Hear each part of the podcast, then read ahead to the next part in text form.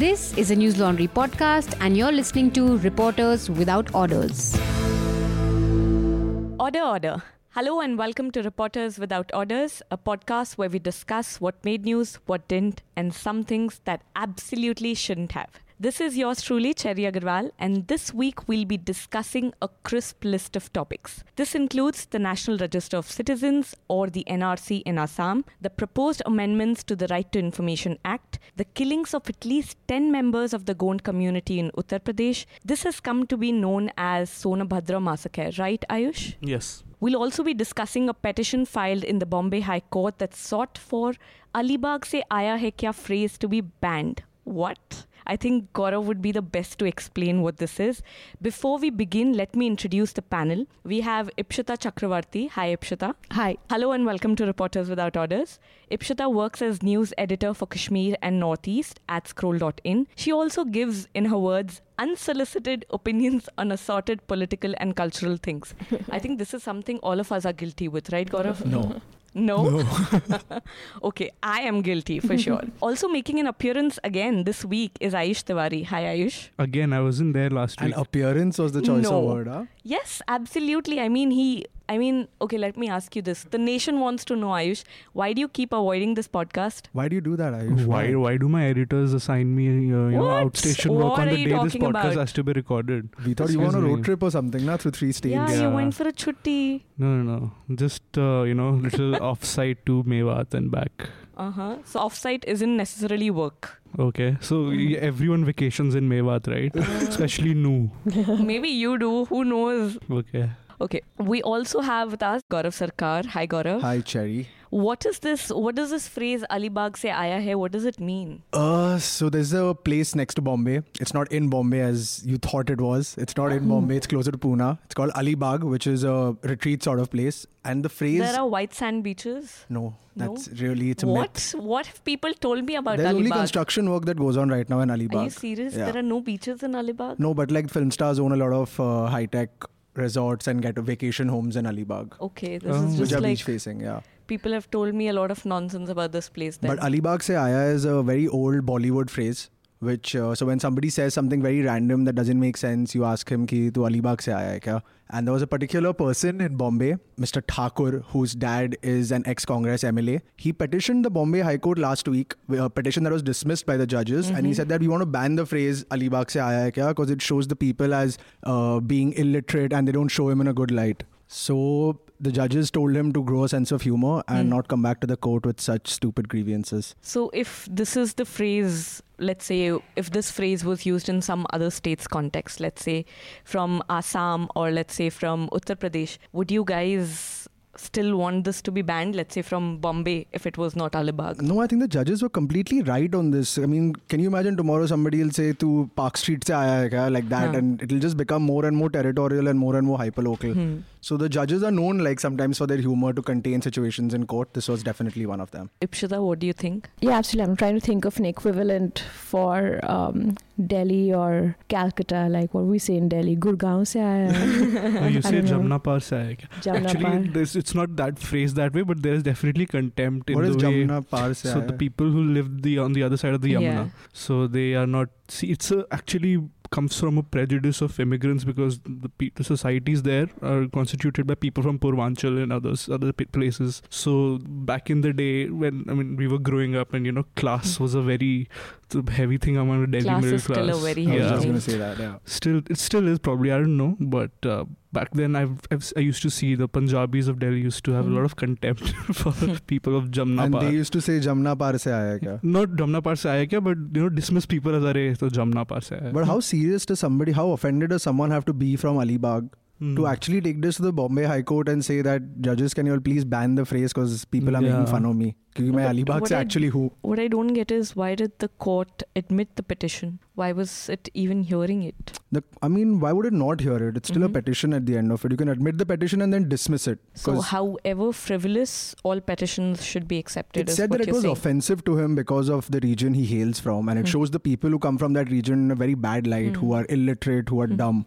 So, I mean, the court heard it out, but the judgment that it gave within like a couple of minutes was really great, where it said that, you know, please don't waste our time and please grow a sense of humor. In fact, uh, there was a there, in two thousand seventeen, there was a the court, the Supreme Court was yeah, hearing yeah, out yeah. Uh, Santa Banta jokes at that time. Sikh, Sikh jokes especially, yeah. Yeah. Because and they it made them uh, look of people of low intellect and foolish. Yeah. And the Supreme Court had said that it'll issue something or the other to make sure yeah, that jokes are banned. Yeah, but at the end of it, then I think Deepak Mishra was hearing out that yeah, case yeah. and at the end of it, he said that we won't regulate it, we leave it to the state governments to do that. So if the state yeah. government finds it offensive, then you approach the court. But if a person in his private capacity approaches with a petition, there's no reason to like take it seriously or hear him out. The Santa Banta jokes was fired by these two um, Gurudwara committees, one of the Delhi and the other was the Shiromani some committee, okay. Gurudwara committee, and um, the people who were defending, who were actually uh, arguing against the ban, said ki the bans never work because you know mm. even if you try, and you know the meme culture especially nowadays, if you try to you know clamp down on something very heavily, people actually joke about it much more. Mm. So what pornography came of it? Is banned, but pornography is everywhere on the internet. So bans don't work in general. And second, I don't know how do you ban it anyway. Hmm. You know. But what came of it? Did the state governments do anything? No, after that there was no action taken. There was no regulation for the rec- for Santa Banta jokes. I mean, you're stepping into a re- stepping into a sort of a booby trap when you say that we want to regularize or regulate jokes. You know, that is that hmm. becomes a because every community, as observed by the Bombay High Court right now with this particular case, every community has like certain jokes. Yeah, you have Santa Banta jokes, you have Madrasi jokes, you have Bengali jokes. So if the court begins to step into that and regulate it, then where's your sense of humor? Well, I guess there might have been a sting to these jokes originally, like you said. You know, the people who had migrated from Purvanchal and other parts of the country. I mean, th- there might have been, you know, a sense of stigma attached to it. But I guess, I mean, over time, these things, I mean, the original insult fades and it's just... Uh, yeah. Um, yeah, definitely. I mean, even in the Alibag case, I'm, I'm sure the grievance is authentic. Hmm. It's just that what they want, that is to ban it. I don't know how hmm. you do that. Hmm. For example, the whole, let's say, Fair and Lovely affair in Bollywood, when hmm. people came out and called it out and it, you know, dheere dheere, it's going away now. Hmm. The same thing, Bollywood is also the place where Sikhs are shown as, you know, all the characters hmm. are very jovial yeah. and they're very hmm. stupid. Hmm. So it, it's, it's more of a cultural movement that takes away these things, not some... court order.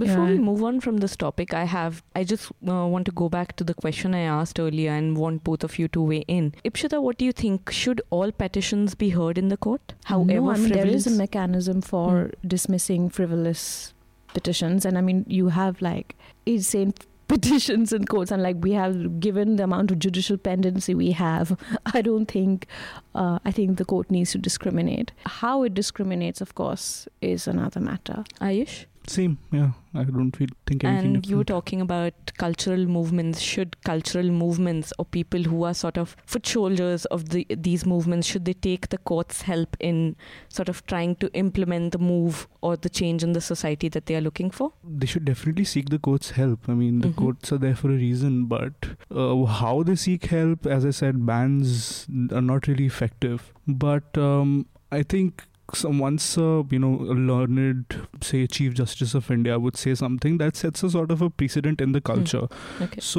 if there is a civil society movement mm-hmm. and they know that there's the Chief Justice of India or the courts are behind mm. them, then that just boosts the movement, if not, you know, actually putting in place some measures mm-hmm. to help mm-hmm. them. Thank you for your thoughts. But, uh, now I want to move on to our next topic. First, I want to ask Ipshita, you've been writing about the N R C, you've been writing about the Northeast, you've been editing pieces from there, and you also visited the Northeast, I think in March earlier this year. That was the last time I went, okay. yes. So I wanted to ask, what do you think, first could you tell us what is the N R C? Ipshita, you've been writing about the N R C for a bit. Just a brief context for our listeners, why is it contentious? And then from there moving to what's been the media's coverage? Has there been fair coverage? So to answer your first question, the N R C is the National Register of Citizens, and in nineteen fifty-one, uh, all states actually had it, according to Uh, some historians, but um, but in Assam it's been particularly contentious, and now Assam is updating the nineteen fifty-one register of mm-hmm. citizens. It is meant to be sort of a roster of genuine Indian citizens living in Assam, and uh, one of the main the stated intentions of this exercise is to sift um, what the state calls illegal immigrants mm-hmm. from genuine Indian citizens. Correct. Illegal in this case means undocumented migrants, in many cases. To prove that you are an Indian citizen for the purposes of this exercise, you have to show that either you or your ancestors and were living in the country before March twenty-fourth, nineteen seventy-one, which is midnight on March twenty-fourth, nineteen seventy-one, mm-hmm. uh, which is uh, the eve of the Bangladesh War. So not only do you have to prove that, you know, your own identity, you have to give, uh, you know, show documents for showing your ancestors' presence in the country, mm-hmm. um, you know, from like at least five decades ago. And then you have to prove that you are related to that ancestor. What kind of documents are accepted for this process? I mean, uh, what do I have to provide to these tribunals to prove that, okay, I'm a resident? Not tribunals, uh, the N R C authorities. That are, that's separate from the foreigners' tribunals. Okay. And Assam has two or three mechanisms for foreigner determination. Mm-hmm. So there are two sets of documents that you provide. List A or legacy documents show sort of proof of your, your ancestors' presence in the country. So these could be land records, or various other, or the most commonly used documents are uh, sort of your ancestors' names in the, either the nineteen fifty-one N R C or pre-nineteen seventy-one electoral rolls. Okay. Now, what the Office of the N R C did was they uh, digitized most of these mm-hmm. uh, the, these uh, document, these mm-hmm. electoral rolls and the nineteen fifty-one N R C, and they put them up online, and so you could sort of they created a database which you could visit, and then you could sort of mm-hmm. find your sort of ancestor, father, grandfather, whoever's name on these rolls. Mm-hmm. And then you have to prove, uh, then the List B documents are uh, link documents, mm-hmm. which prove that you are related to this person that you have, you are claiming is mm-hmm. your ancestor. So, I mean, this could be, you know, passport, matriculation certificate. You know, there are also like several I mean, ration cards, mm-hmm. uh, bank accounts, but, you know, as it, I mean, there are many complications. As the process progressed, we realized that some documents were viewed with more suspicion than others. Which are these documents um, and why? So, so a lot of women uh, provided Gram Panchayat certificates, mm-hmm. which are uh, sort of married women in, mm-hmm. say, rural Assam. Um, most of them with few other documents to prove that they were related to, say, their father or grandfather. So these certificates say that such and such person, originally from such and such village, daughter of so and so, got married and moved to this village. Okay. So these are the only kind of link documents that these women had. Mm-hmm. Uh, but then, you know, uh, in twenty seventeen, the Guwahati High Court suddenly said that you can't use these documents. These are not legally admissible. They're okay. not recognized as of official documents. Uh, then, I mean, it's a very complicated legal process, but uh, then the court, Supreme Court said that you um, you can use these documents, provided they are bolstered by other submit uh, okay. legally admissible documents. But I mean, it's a truism because many of the women who'd use these documents have no other proof mm-hmm. of, uh, you know, parentage. So that's one example. So apart from the procedural flaws hmm. that you described, hmm. what makes this so contentious? Number of reasons. So the thing is, like in Assam, it stems from a particular history and a particular context. Uh, it's a border state. It has an old history of tensions between, you know, Bengalis and Assamese people uh, dating back to colonial times. It has seen waves of migration from starting from, you know, the late nineteenth century, then even after partition, you know, from, you know, partition, communal violence, war, various, uh, and even economic migration, mm-hmm. various reasons have driven people across the border. Now, so there are primarily ethnic tensions in Assam, which mm-hmm. drove this process of N R C because, you know, people in Assam, the Assam movement of the seventies and eighties, they it was an anti-foreigners movement. Correct. And where they felt that uh, illegal Bangladeshis were sort of um, entering the country, entering illegally, entering electoral roles, changing political futures.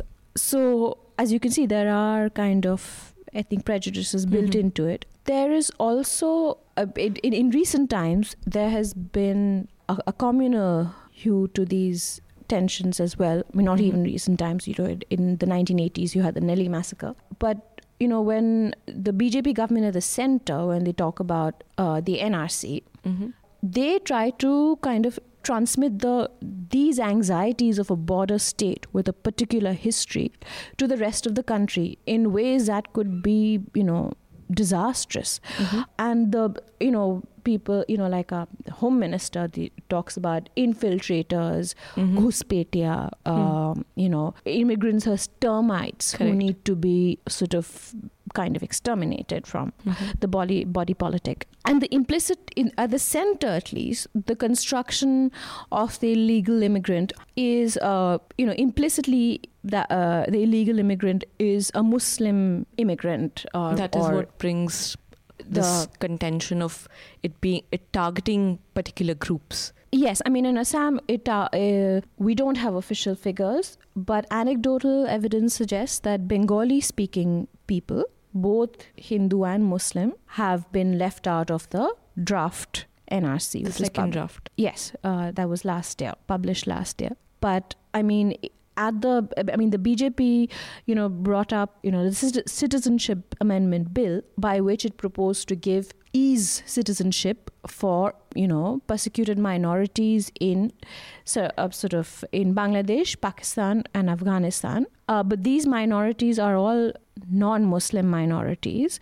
And in Assam, it would mean that a lot of Bengali Hindus mm-hmm. who might have been left out of the N R C would be regularized. But the two together would mean Muslims would not be. Muslims would not be eligible exactly. for citizenship. And this had a backlash in Assam because in Assam it's primarily ethnic tensions right. which drive this exercise. I want to come back to you with a couple of questions about media and media's coverage. But before that, I want to bring Ayush and Gaurav in. As people who've been watching the media, what do you think of the media's coverage of the N R C?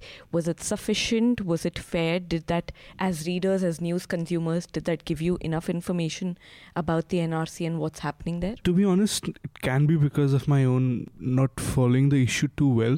Mm-hmm. But in, you know, there are days when I do look out and try to understand what the N R C is, and actually I haven't read much besides Scroll, and mm-hmm. I should also compliment you and Anurab for the fantastic coverage you guys have done on the issue, because, you know, I get those push notifications and it's only from the Scroll app. But besides that, uh, there were some express explainers from back in the day, but no. Mm-hmm. So even because the issue has been a year, more than a year old now, when you read articles in, you know, the mainstream media, they take it as an assumption that the reader knows what the N R C means. Mm. And therefore, the, the developments are reported, you know, after that. So anyone who is not well versed with this, and to be honest, I don't know how much you agree, but the whole N R C, the issue and the developments have been rather confusing. Oh, very. Very confusing. So it's been hard to follow, uh, mm. you know, and there's almost multi- multitudes of mm. understanding of how it works and what it is. So I am a confused uh, bird in that way. You should definitely go to a podcast that we recorded earlier with Arunab, and this actually reminds me of the conversation with him. He, I had asked him why has it been so difficult to not get clarity or get concise reporting. This was, I think, last year before all this blew up to the extent that we're talking about now.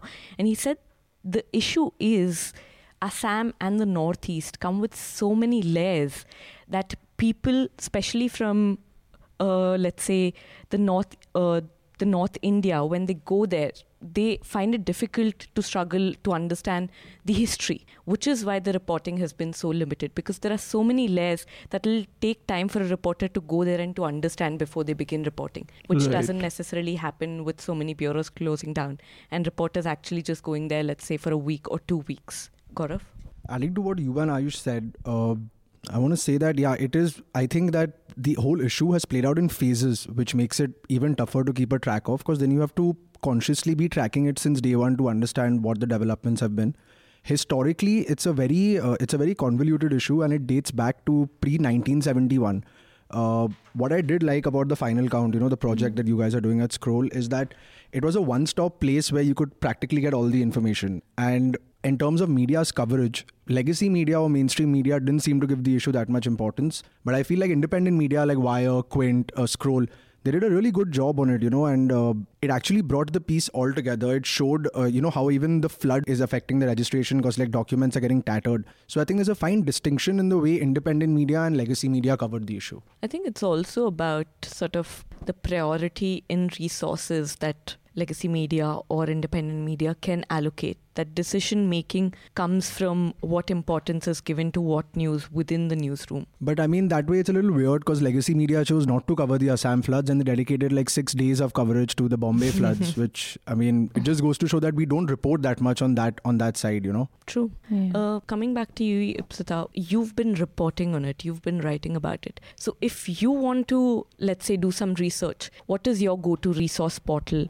and what are your thoughts on the media's coverage? Um, I basically look at academic works mm-hmm. uh, on on the history of Assam, and you know, actually a lot of uh, I was trying to read up more on the nineteen fifty-one N R C and what it was and the motivations behind the process. And um, there's actually very little that I could find, and I'm told that a lot of archival material has not been made available to the public. So um, much of this process is opaque, mm-hmm. but it's also an intensely confusing bureaucratic process. The N R C itself, you know, various layers of verification, re-verification. Mm-hmm.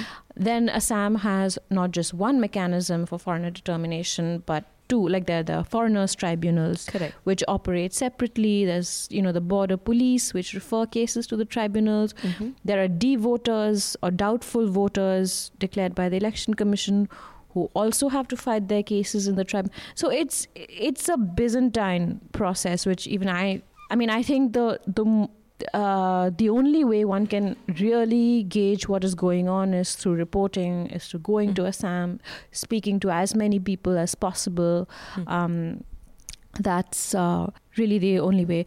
Uh, Could you tell us the difference between uh, the foreigners' tribunals, which mm. are considered a quasi-judicial body, mm. and the N R C authorities? How do they overlap, or how do we distinguish? So, what are the different roles? So the tribunals have been set up, I mean, well, there was a, uh, a nineteen sixty-four Foreigners' Tribunals Act, so they are set up under that, but most of them came into existence uh, from nineteen eighty-three uh, during the throes of the anti-foreigners movement mm-hmm. uh, in Assam. They are a foreigner determination. They they uh, they decide on matters of disputed nationality. Mm-hmm. And that's necessarily not communal, not based on religion. I mean, none of this is officially based on religion. It's just in the way it plays out. Correct. It seems like it has disproportionately affected one community. Mm-hmm. Um, but uh, even that, actually, scratch that. We don't really know uh, the numbers. Mm-hmm. But Um, mostly in Assam, because of Assam's specific social cultural context, it's been Bengali speakers, whether okay. Hindu or Muslim. Uh, N R C is under the it's it's a Supreme. The updation of the N R C is a Supreme Court monitored process.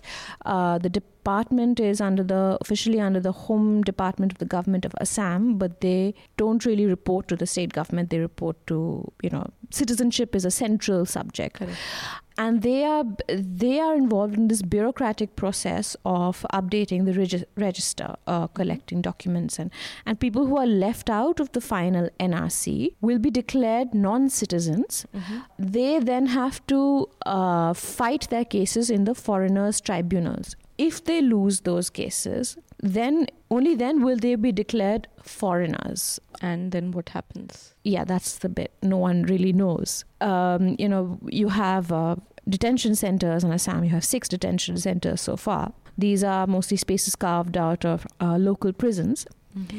I think there are about nine hundred to one thousand people in these centers uh, at the moment. And uh, there, there is, I mean, technically, apparently, they're supposed to be deported to Bangladesh, but Bangladesh does not acknowledge such people as its own citizens. You see, you see, this is not a simple matter of, you know, you came and overstayed on your visa, or you strayed illegally, you know, you were arrested at the border trying to cross. Mm-hmm. These are people, many of, most of these people are, have been living here for decades, and suddenly they, their citizenship is in doubt and they've been declared foreigners. Mm-hmm. So Bangladesh does not accept it in uh, accept them. India does not have a, a, a repatriation treaty with Bangladesh. So until then, you know, it, it, most people were subject to indefinite detention, uh, you know, which could which go on. Which is what I was wondering. If India says these, let's say, a set of people are illegal, yeah. and Bangladesh doesn't want to accept them, what happens to these people? They're essentially stateless. And earlier, you know, you it could you were liable to be put into indefinite detention. Now, in May, the Supreme Court said that people who have been held for more than three years could be uh, released on bail, but you have to provide bail bonds worth rupees two lakh, which most of these people cannot afford. Yes, because they are the you know among the poorest residents of Assam. Ayush, what do you think of the B J P's call for a pan-India N R C? Um, well, looking at how it's going out in Assam, it's not very encouraging, nor the very, you know, doesn't make you very cheerful. And knowing that Mister But Shah himself called these illegal immigrants termites? Well, I don't expect anything better from him, but uh, it's... That shows very little confidence in your elected representatives, Ayush. Yeah, I have mm-hmm. no confidence. I have little confidence in my elected representative. I didn't even vote, by, for God's sake. But uh, I don't know. It's. I think what he was trying to do was test the waters. Mm-hmm. Because as she said, you know, trying trying to tap into those as a border state's anxieties and, you know, their historical uh, tensions and nervousness. Mm-hmm. But uh, they were just trying to test the waters. They were trying to see what kind of response they got. Mm-hmm. I don't think they're serious about an N R C for the entire country. That will be unprecedented. But then Mister Shah is also unprecedented. Yeah, the expression on your face is that of shock, but also that it's possible that Mister Shah can pull off anything yeah. of such scale. Ipshita, any closing thoughts on media's coverage about the N R C? Um, yeah, I think, uh, as I said, I mean, this is a completely Byzantine process, and uh, I, I, I don't think enough has been done to... Uh, explain it and to explain how difficult it actually is to prove citizenship, even mm-hmm. if you have been living in a place for generations. I mean, who has these documents going back five decades proving that you're you're related to these people? Uh, and also that that the N R C in Assam is of a specific time and context, that there are various anxieties specific to Assam. I don't think enough has been done to convey that, you know, by the media. Yeah. I there's this question which has been, you know, gnawing at the end, at the back of my head, which is, should journalism be activism driven? That we are fighting for the rights of the people, so we need to sort of establish what they're going through? Or should it be a very objective process that this is what is happening and this is how things are? Or should it be like, this is what is happening, this is wrong, we got to raise our voice, we got to cover it more and more so that the government takes note and does something about it? Gaurav, beginning with you. Just quick round before we move to the next topic. Well, I think it's a very grey area, first of all, because sometimes when you're on the ground and the issue is, uh, it, it revolves around human rights or it's a very important issue, you tend to get drawn into taking part in a protest as opposed to covering it as a bystander. So I think it's a very grey area. In some cases where it's really sensitive, you should listen to what like is going on within you and create a human side to it. But otherwise, objectivity is of utmost importance when you're reporting on su- stuff that is really sensitive on the ground. Correct. Ipshita? Absolutely. It's a, it's a tough uh, line na- to navigate. But as you said, to establish, what to, to report on what people are going through, I don't think that... Uh, Uh, violates the idea of objectivity, because okay. I mean just I mean the objective is to get as much information out there as possible, you know, what people are, are going through, their everyday lives, also what government is thinking. I mean, it would be great if the government could tell us more about what they're thinking, and you know, the bureaucracy, the police, you know, just just everything, you know, just put everything out there. Correct. Ayush? Well, as they said, I mean, objectivity is a farce. You can't be objective, you know, even as a journalist, however hard you try. But uh, what I see it as is simply journalists, journalists should always, always report what he mm-hmm. sees, he mm-hmm. or she sees. Mm-hmm. And if that means bringing to light the victimhood of people, sure, that should be, you know, one of the, you are at the end of the day telling the state how they are, you know, uh, doing wrong things. Mm-hmm. And to bring the victims ahead and show the state these are, you know, mm-hmm. tumhare karni kartoot hain, that's fine. But activism, if it goes into, again, this some sort of um, almost a state of delirium where a journalist might lose, you know, his judgment and start relating too much. For example, we have now have media houses that, you know, outrightly identify with certain identities of Hindu identity and report mm-hmm. on the, that, those mm-hmm. matters. Then it's uh, it's useless. That's not objective at all. Okay, but uh, in the interest of time, we will move on from this. Ayush, what did you think was over-reported or under-reported over the last two weeks? Because you were definitely on chutti, but... Yes, carry on. I'll tell you something that was misreported. So, okay. um, last week I was in Mewat, in the you know town of Nu, where a twelve-year-old Dalit girl said she was raped on July seventh by three men, four men who happened to be Muslim. So I was actually anticipating it to blow out like that Tuppal case, you know, where the girl is Hindu and the, the perpetrators happen to be Muslim. So I was thinking it'll blow all over. It did not. But what I did discover when I was reporting on it was that the mainstream media houses that did carry small and crisp reports of what happened had got some of the very basic facts wrong. For example, this girl, she claims she was raped, but there's a medical report that has gone, you know, with her, with the samples. And um, Hindustan Times reported that that medical report said that she wasn't raped. It has confirmed that she wasn't raped. But I went there and I talked to the person who's heading the investigation, the D C P, and he said there the final opinion is not out. We don't know yet whether she was raped was or not. There a- preliminary report that said she wasn't raped? No, there's no such report. What did uh, H T base their thing on? No one knows. And it's an H T correspondent uh, byline they have. So which report they talk about, there's just one report with the samples. It's mm-hmm. gone. There's a counseling report which I got a hand, uh, I got access to. It says, it just notes the, you know, the victim's narration of the events. And she says, I was raped. So they got that wrong. Then uh, the Times of India reported and said that um, the girl had actually gone to meet someone she knew, and this person she knew actually, you know, r- along with three others raped her. She, that's not the case. She did not know any one of these. Actually, what it turned out, I later realized, is that the, the ghetto from where these three men belonged, in that ghetto, people believe that, you know, our sons are innocent.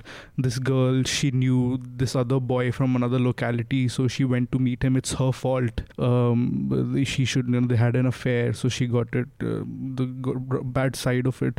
But it, it is those little mythologies that people often create, you know, to try mm-hmm. to protect their own. But and Times of India reported that version. And that's not true. A twelve-year-old girl does not know that twenty-four-year-old man who raped her. So I don't know how they get to get the basic facts or get the, you know, smallest nuggets of information wrong on such a disastrous scale. Because if this matter goes to, say, you know, like it went to the National Human Rights Commission, which issued a notice to the D C, the D C P of Haryana, and they obviously said they rely on media reports and they stated certain facts, and they obviously their information was also based on these H T and T O I reports, and it was wrong. They said the girl was raped over two days. That wasn't the case also. So it's just baffling how you can't. And when I met the woman, the grandmother of the kid, she's an orphan, she said no one came to meet me. So obviously all this information was uh, derived without meeting the guardian of the victim. Mm-hmm. So that it turned out to be a media critique piece, but um, just misreporting. So going, back, the going back to my previous question, using this case as an example, if you did not have access to medical records, right.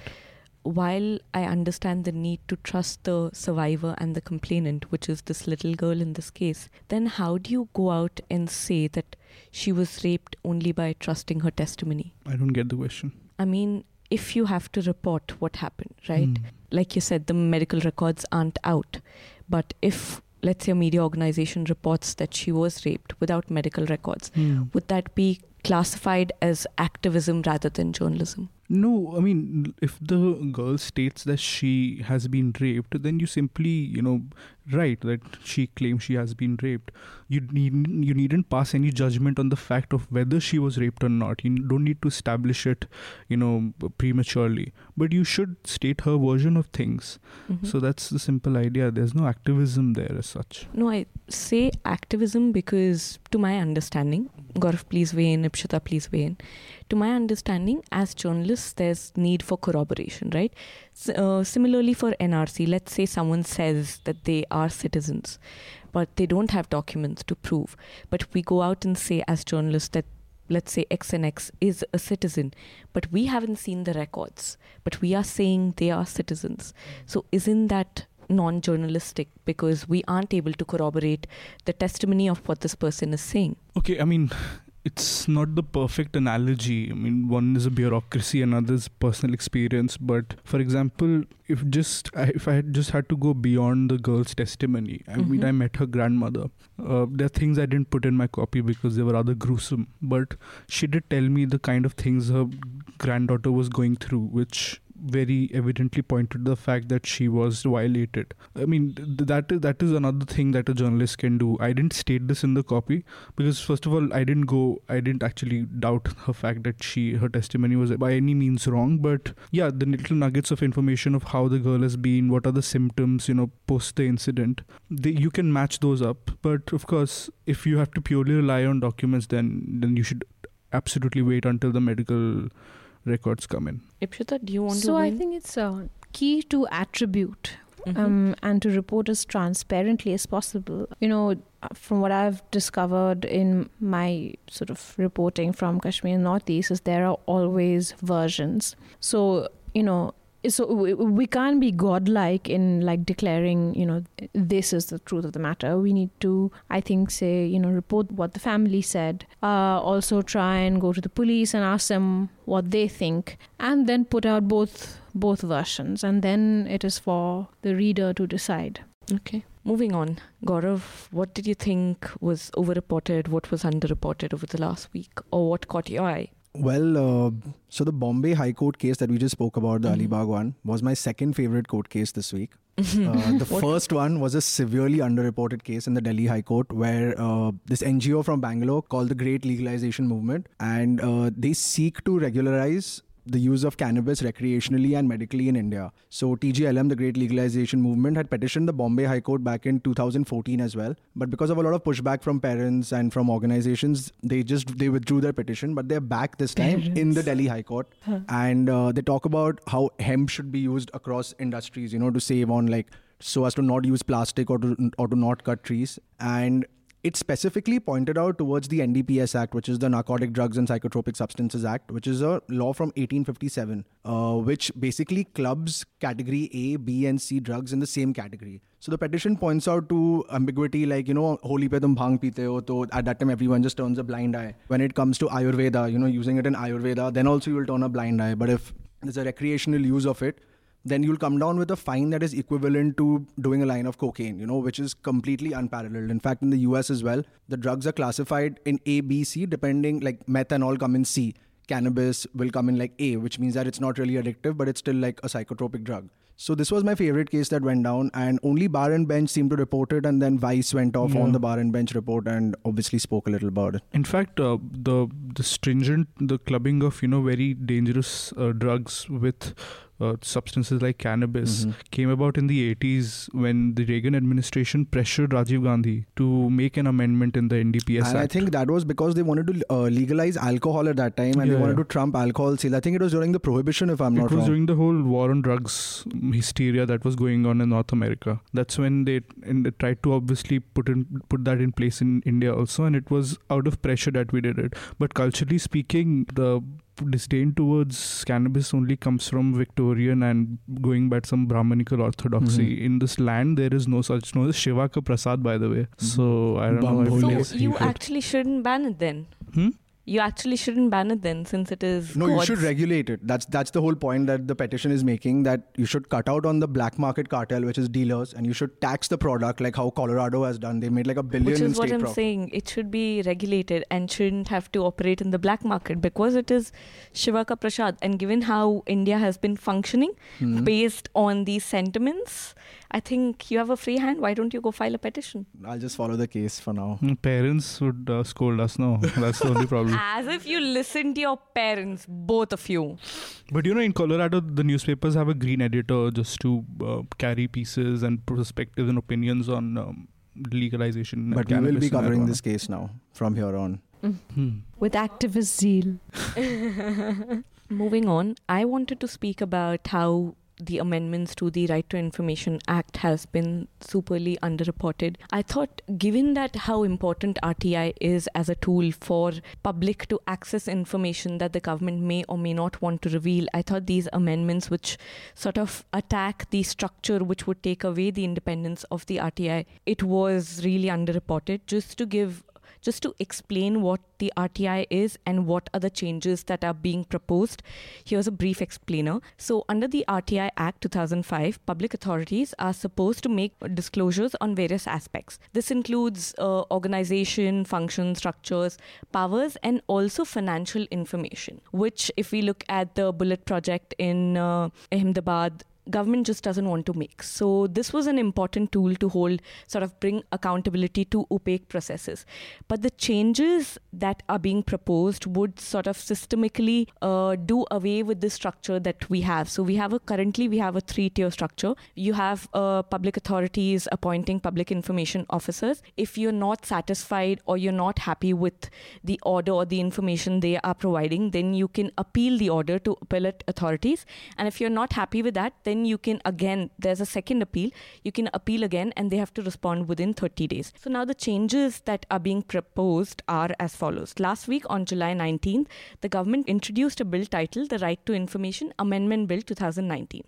This proposed law will make changes to the salaries and tenures of the appointed information commissioners. The tenure right now is fixed at five years and the salary is equivalent to the Chief Election Commissioner and the election commissioners respectively. But if this law gets passed, the decision to as to what the salary would be and what the tenure would be, would be decided by the central government. I mean, again, you're giving back the power to the central government rather than decentralizing power. So information officers that could have gone after the government saying, like, you need to provide information to this person, they might not be able to do it because now the salary and tenure is the government's decision. So I thought this was super important. And given that a lot of media organizations themselves rely on information from these public authorities, we are these officers, this should have caught the media eye and the media should have, as I put it earlier, should have taken the activist role and should have reported on it. But, and given that about eighty, did you know about eighty R T I activists have been killed?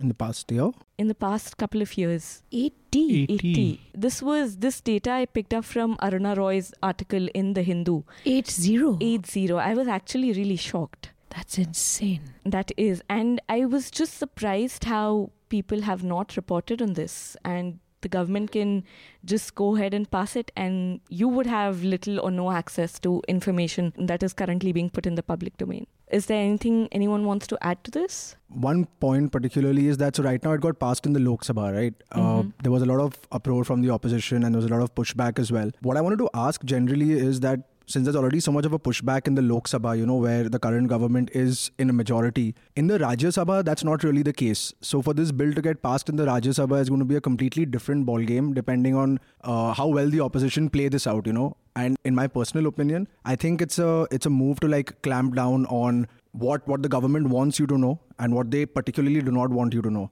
So it's a very dangerous precedent to try and amend the R T I Act in itself, especially with these suggestions. But, you know, I feel like there, you know, the media at least should, I mean, I would like to be able to read uh, an article that that joined the dots because, you know, the government has argued that this makes the R T I, this, this stream, streamlines the R T I Act, makes it more uh, efficient, better delivery, blah, blah. But, you know, how exactly these kind of bureaucratic changes to salaries, you know, and the tenures of, of the R T I um, officers actually translates into curbing the scope of the law and curbing people's uh, right to know.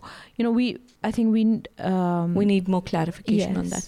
Just to address that bit about what the amendment bill says is why the government is putting this forward is that the functions being carried out by the Election Commission of India and the Central and State Information Commissioner commissions are totally different. That is their reason for asking to regulate the tenures and salaries. I mean, I don't understand this. So you're right. I mean, a piece explaining how this ends up curbing the rights of people would be very important. And Ayush? It shouldn't be seen in isolation either. I mean, if you look at what they did at the finance ministry, the quarantine to restrict the access of journalists, and the excuse they gave was that it was meant to, you know, Uh, make hassle-free movement easier, and the whole thing about taking away advertisements from these couple of newspapers known to be critical of the government.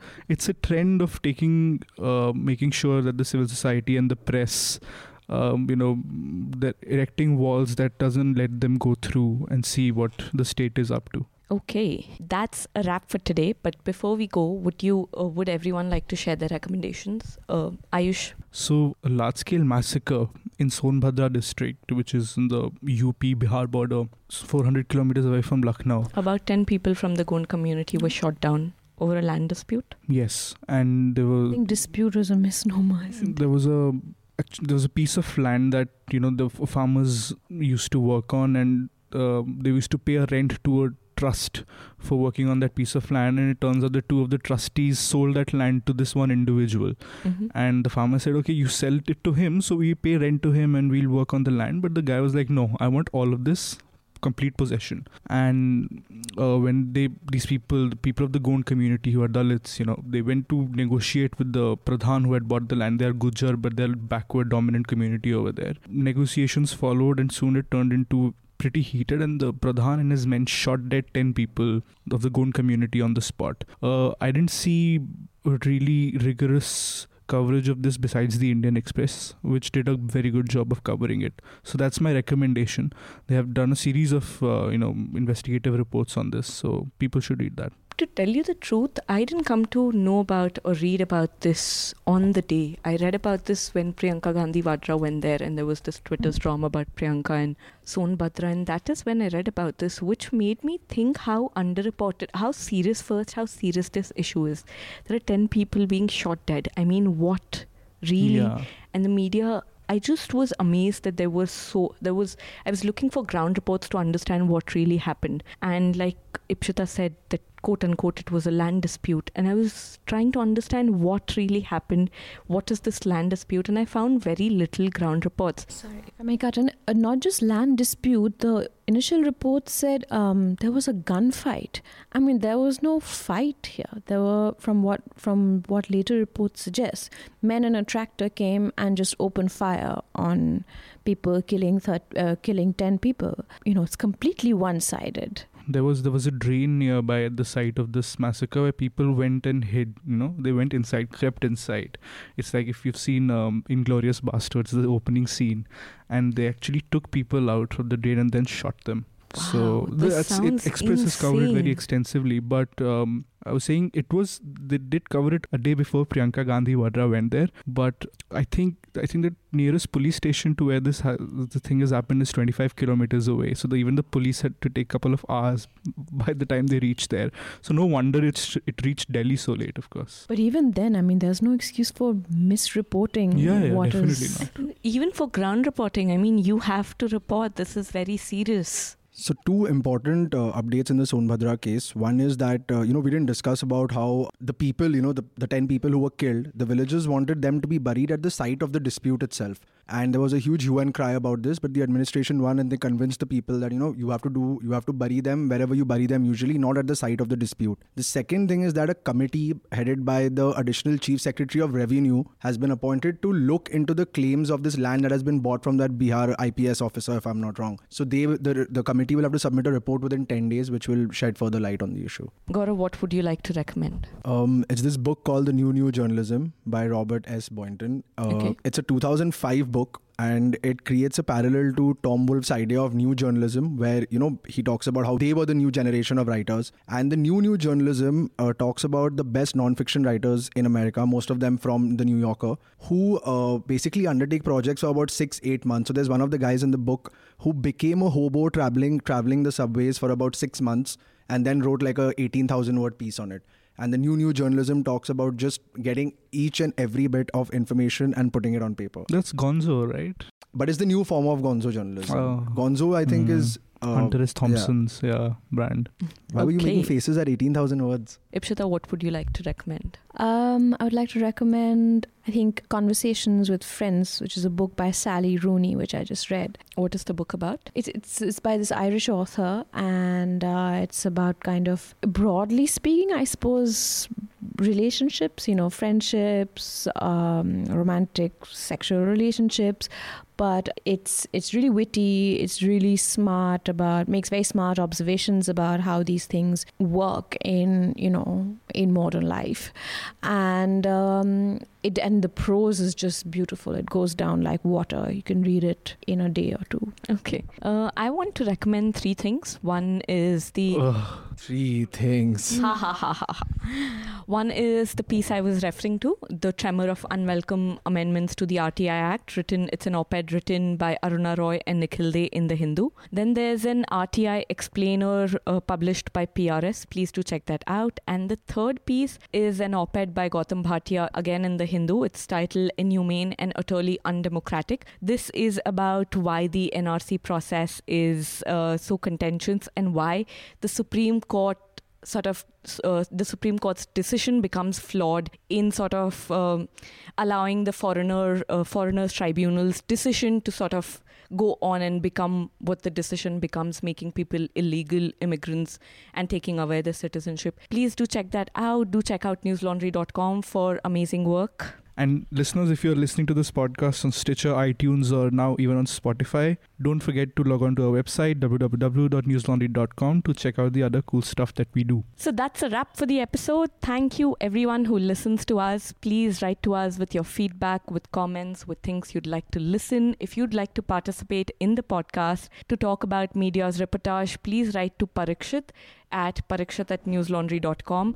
If you want to send us criticism, comments, please, you can leave it on uh, Gaurav and Ayush's timeline. You can send D Ms to us on Instagram. And remember to pay to keep news free, independent and azad. Because unless you do that, we won't be able to put out podcasts like these. We won't be able to put out podcasts like the Hafta or reports that we do. You can tweet about this podcast to let people know if you like us, if you don't like us, if you'd like to recommend our work with hashtag Reporters Without Orders. Also, dear listeners, uh, don't forget to head to w w w dot the media rumble dot com and buy your tickets for the Media Rumble, which will be taking place at the India Habitat Centre in New Delhi on August second and third. There's Ayush, a- did you buy your tickets? Uh, I don't have to buy tickets, actually. That is right. For subscribers, it would be free. Uh, yeah, I'm a subscriber. I forgot. You totally are. I also happen to work here, by the way. But dear listeners, it's a forum where you would get to hear a lot of amazing speakers, and you would be able to listen to ideas and how, whether news is working and how we can make news work if it is not. So do check out the Media Rumble. You can also check out N L Sena. Uh, we have a new project up. It's about who owns your media. News Laundry had done this project earlier in two thousand fourteen, and we need your support to execute this project once again. I hope you check out N L Sena and the Media Rumble and subscribe to News Laundry. Happy subscribing. All the News Laundry podcasts are available on Stitcher, iTunes, and any other podcast platform. Please subscribe to News Laundry. Help us keep news independent. To catch all our podcasts on news, pop culture, current affairs, and sport, visit newslaundry dot com. Follow us on Facebook, Twitter, and Instagram, and subscribe to our YouTube channel.